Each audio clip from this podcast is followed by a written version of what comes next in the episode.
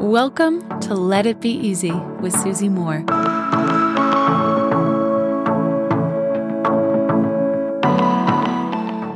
Hello, my friend. Quick question for you today. How do you feel about your boundaries. Now, there is so much boundary talk. There is so much boundary advice. I almost feel like we're over boundaried, even in some cases. You know how you feel about your boundaries based on typically the level of resentment that you feel. Definitely check out my episode with Caitlin Donovan, Caitlin Donovan if you haven't already. I loved how she defined this topic. But I want to let you know something.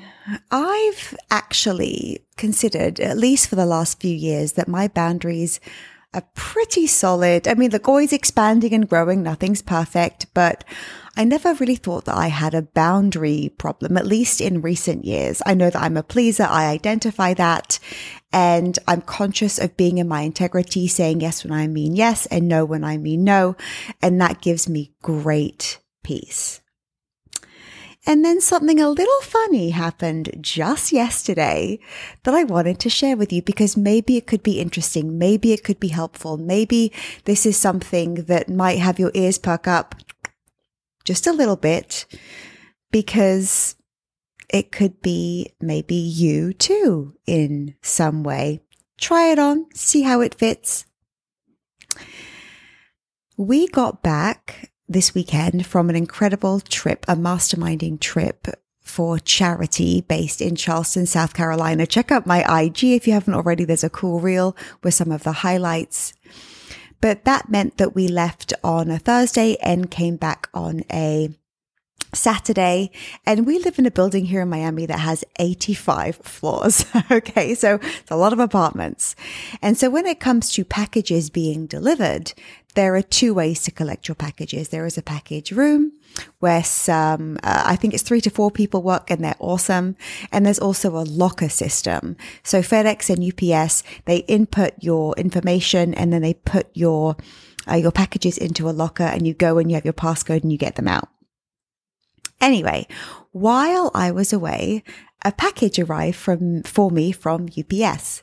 And on Sunday, the team don't work, which I totally respect, but the lockers are always available, right? 24 seven. So I got the tracking notification from UPS that it was in a locker. And so I went down, typed in my code and the locker door opened, but the locker was empty. The delivery was actually a rent the runway package. I love the rent the runway service. It's, uh, it's green, it's economical, and it keeps you looking fresh with different outfits month to month. But the locker itself was empty and I thought, gosh, that's strange. And I knew I'd been away for a couple of days. So, and also it's been Black Friday recently, etc., etc. So I went to the package room on Monday and I said, I basically just shared exactly what happened. And the team down there are overloaded, right? I think it is also because of this holiday season, lots and lots of packages arriving. And the team said to me, look, can we get back to you tomorrow on this?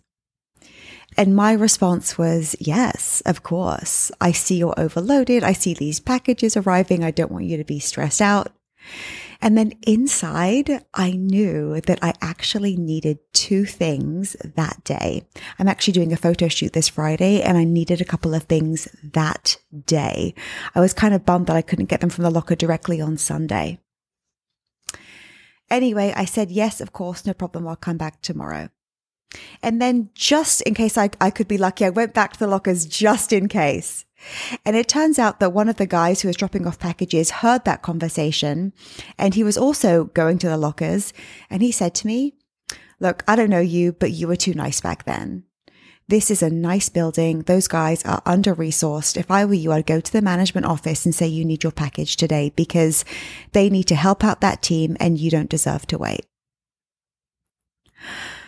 And in that moment, I actually felt kind of emotional I felt touched that someone bothered to care and almost like stand up for me in a way.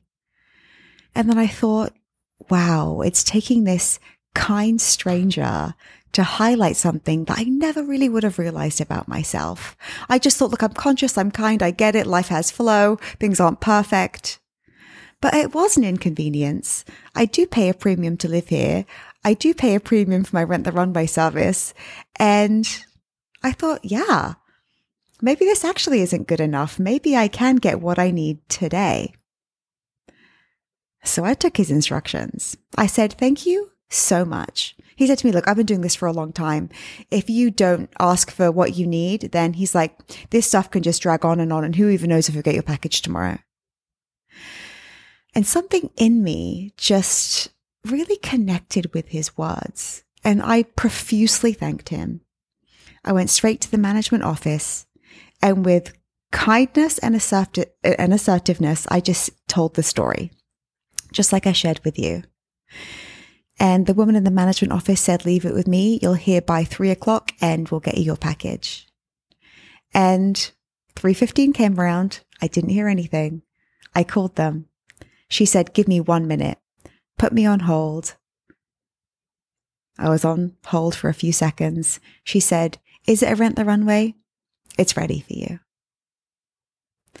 My friends, I know this isn't dramatic. It's not life altering. It's not some huge deal. But maybe in some small ways, there are some, there are some areas where we can still be advocating for ourselves a little bit more with kindness. Absolutely. With consciousness of other people. Absolutely. But for someone who considers their boundaries to be strong, I thought, hmm, I'll share this with my pod today. Where could you potentially be speaking up in an area that you have no awareness of until perhaps a perfect stranger highlights it to you? Maybe I'm that person, although not a stranger, to you today. Until tomorrow, my friends, love and ease. Hey friend, I've got something really cool for you. I want to give you free access to my signature course called Slay Your Year, which typically sells for $997. You can check it out, all the details at slayyouryear.com. All you have to do to get access is leave me a review, leave a review of this podcast on Apple Podcasts, take a snapshot of it, and send it to info at susie-moore.com. That's info at susie-moore.com, and we'll get you set up with access.